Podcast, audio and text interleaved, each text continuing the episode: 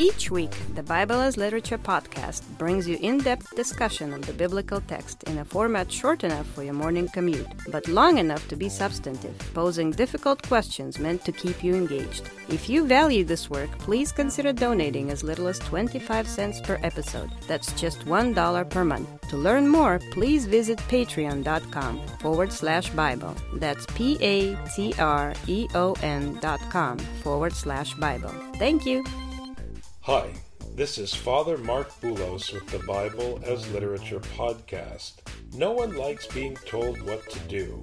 We dislike it so much that we have come to idolize rebellion as a moral good.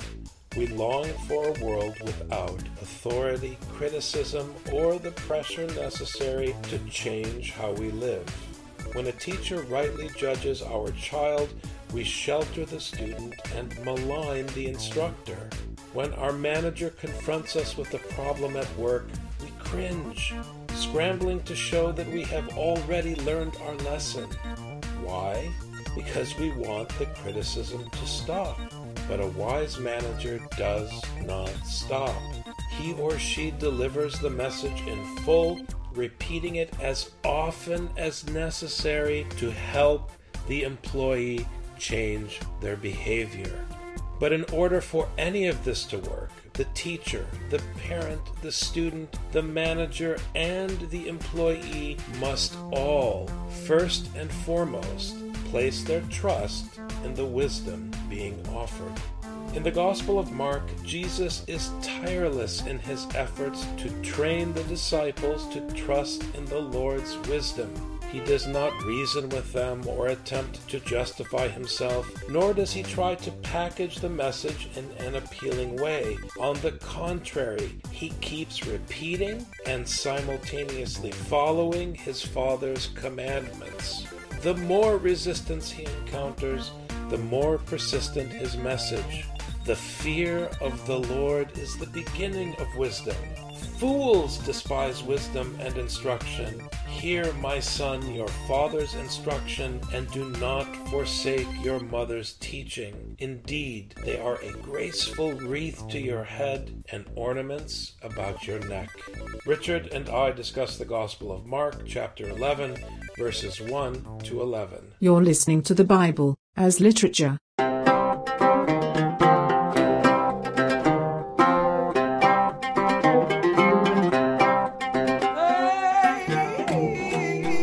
This is Father Marc Boulos. And this is Dr. Richard Benjamin. And you're listening to episode 183 of the Bible as Literature podcast. Last week we heard about the blind man on the side of the road throwing himself at the feet of Jesus, and then the Lord commanding him, Go, your trust has made you well, your faith has made you well. And he went and followed Jesus on the path. And now, immediately at the beginning of chapter 11, we see where the path leads. It's the path to the kingdom, but in Mark, the path to the kingdom is the path to the crucifixion. And Jesus has already explained twice, not once, but twice, that he is going to have to suffer. The Son of Man is going to have to suffer. We know that this is where this is headed. We might not want it to head this way. The disciples certainly don't want it to head this way, but this is where it's going to go. As they approached Jerusalem at Bethphage and Bethany near the Mount of Olives, he sent two of his disciples and said to them, Go into the village opposite you, and immediately as you enter it, you will find a colt tied there on which no one yet has ever sat. Untie it and bring it here. He sent two so that there would be a witness. At the beginning of Mark, we heard that you go not one, but you go two, always so that there's a witness, someone who's there to make sure that the mission is accomplished. And that's why he's sending two here. If anyone says to you, Why are you doing this? you say, The Lord has need of it, and immediately he will send it back here. He is telling the disciples to go and speak in the name of the Lord. They are teachers in training. They have to become teachers and speak with authority on behalf of this teaching. So the fact that they are going to Bethany, the house of the poor, they're not entering into Jerusalem as kings to get power. They are going first to the house of the poor. When the disciples ask him that they sit at his right and his left hand, he says, I don't know. But when someone comes out of poverty and out of weakness, he then says, What do you want? And he grants it to him. So the play between the powerful and the weak, the rich and the poor, mean everything here. And if you've been following along in the past 10 chapters, you know that this is what Jesus is doing. And could Jesus be any more explicit than saying the first will be last and the last will be first? Should it surprise you then that he's going to the poor first before he goes to the rich? Hopefully, at this point, it's not going to be surprising to you. At Bethphage, which is the house of unripe figs, which has other implications as we read further, the other important thing about verse 3 is that it again reflects what you were saying about them being student teachers. It reminds me of the Palm Sunday procession where there's a zillion people and the procession is moving slow and it's hot outside and we would like to be done with the service before four o'clock in the afternoon. The priest sends one of the altar servers to tell the people to move. Now, an altar server typically is a young person who's a little bit insecure. The priest then has to give him specific instructions. If the people give you a blank stare or don't respond, you tell them, Father said, move it. The procession has to move or we're going to be here all afternoon. You can't go and just say, Oh, would you please move? I mean, verse 3 has that feel, Richard. If anyone says to you why you're doing this, don't say, Oh, I don't know, I'm not sure if we're supposed to. You tell them, The Lord has need of it. I'm not asking you for the donkey. And don't worry about it. He'll give it back. So just give them the donkey because I have business to do. You're functioning as the slave of Jesus. At least for one moment, he can make you act like a slave. And you go and fetch this for him, and you don't speak in your own name. We have need of this. No, the Lord has need of this. Again, if you're a soldier, you can understand verse 3. Because if your commander sends you to do something, you can't be a mouse about it. And if anyone questions you, you say, The commander sent me, step aside. That's the idea. They went away and found a colt tied at the door outside in the street, and they untied it. Some of the bystanders were saying to them, What are you doing untying the colt? They spoke to them just as Jesus had told them, and they gave them permission. This is where Jesus is trying to teach them trust in the word because Jesus is handing them a check, and they're not sure if the people are going to cash it where they're going. And he says, Don't worry. Once they see it's the Lord's check, they'll cash it. Unless you grew up in Morocco, in one of the stories Richard keeps telling about the boy who was sent to the grocery store by his father and who had to memorize the list by heart and listen to his father say, and when you see the cashier, if she says this, then do that. And if they offer you this much, you do this. That's how Jesus is talking. It's exactly how he's talking. That's why the Middle East is such a beautiful context for understanding these stories. Because this reality was easily accessible to someone in late antiquity because this is how fathers speak to their sons. Now we don't talk to our sons. We don't give them work to do because we're afraid that it'll hurt their feelings. He is saying, Son, this is what you do. You go here, and if this person says this, you tell them, I sent you, and you do it this way, and this will be the outcome. How do I know? Because I'm your father. That's the idea. He's still got some training to do for these kids because they still think that they have a say. They still think that they have something to offer. They still think that they have a teaching that they're going to offer to Jesus. Jesus needs to just tell them this is what you need to do. So this is not for us to ooh and ah over. This is for us to see what it means to obey and do what Jesus says. If the disciples can go and get a colt, hopefully they can do some of the difficult things that Jesus asked them to do. They brought the colt to Jesus and put their coats on it, and he sat on it. And many spread their coats in the road, and others spread leafy branches, which they had cut from the fields. And I can't help but think once again of the blind beggar who was the first to say, Have mercy on me, and to throw his cloak aside as he fell before Jesus. Yes, the people, the crowds are acting correctly, but they're bowing down to Jesus, who they are saying is the king are they willing to bow down when he no longer looks like a king, when he's on the cross? Are they willing to bow down to the one who looks least like a king, a beggar asking for mercy, a blind person asking for mercy.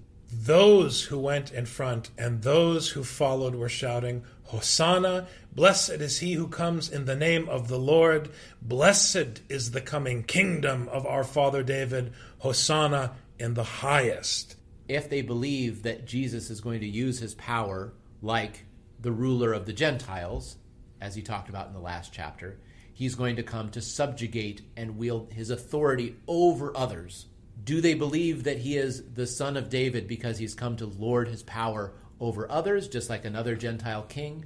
Or is he going to function as the emissary of the Lord who brings Torah in weakness and meekness, where the first will be last and the last will be first? Jesus entered Jerusalem and came into the temple, and after looking around at everything, he left Bethany with the twelve, since it was already late.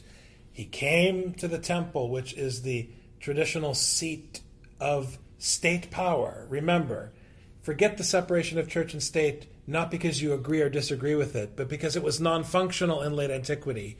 It's not that there was a religious institution and there was a state institution. In the world of the Old Testament, they were the same institution. The king was the son of the gods and the high priest. That was the title of Caesar, the son of the gods. That was the title of all of the pharaohs, the son of such and such a god. Jesus came to the temple and looked around, and what did he do? He left! Just like in Ezekiel, which means that his kingship and his throne is not bound to the temple of men built with stone. He enters into Jerusalem, he comes into the temple, looks around, turns around, and goes where? To the house of the poor, and takes the 12 with him. Since it was already late, and you know, I just realized on the one hand, it's late. We automatically assume that it was late afternoon. It was five or six. He needed to get home and have a nice dinner and that sort of thing. But the last time he was told that it was too late, that's when the disciples told him he had to feed people because it was too late for them to go and get food. But here, it was already late, meaning it was already too late for Jerusalem and the temple. He left Jerusalem and the temple. Why? Because there was no repentance. It was too late for Jerusalem and the temple to save themselves. They were going to be eliminated, they were going to be destroyed. Better off to be in the house of the poor rather than the center of power. If you've ever been to Delphi in Greece, you can see where each of the city states had their section, and that's where they had their treasury. Why? Because you had to bring your sacrifices to the temple, and so you kept riches there close by, so it could function like a bank. People could send their money to the temple, and then when they needed a sacrifice, they would buy a sacrifice with that money, the local priests. So it was exactly as you say, Father, it was a center of worldly power as well as spiritual power. They weren't separate in the ancient world. So if anyone recognizes this, it's Jesus, because he left these centers of earthly power and turned around and went to the house of the poor. And that's where he went with the 12. So, again, will the 12 understand it?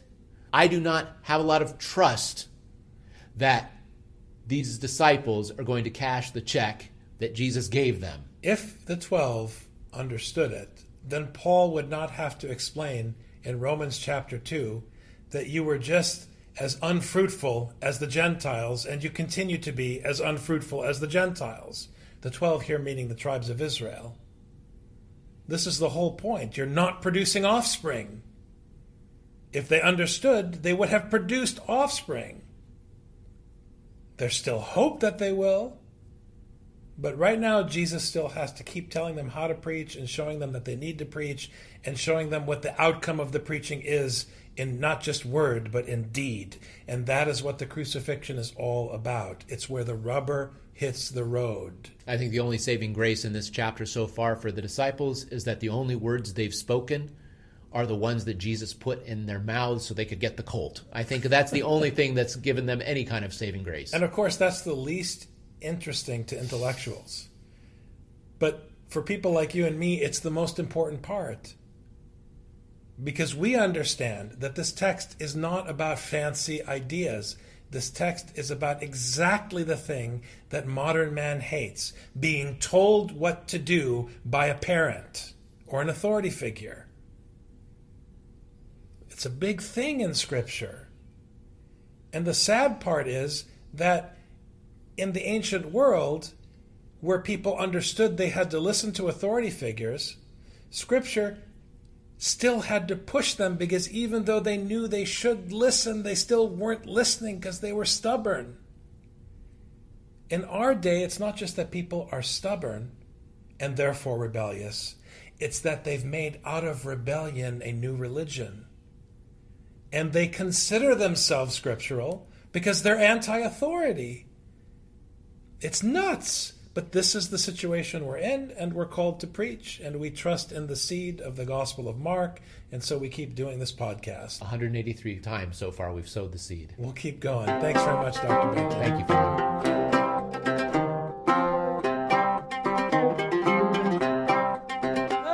You've just heard the Bible as literature. Thanks for listening. The Bible as Literature is a production of the Ephesus School Network.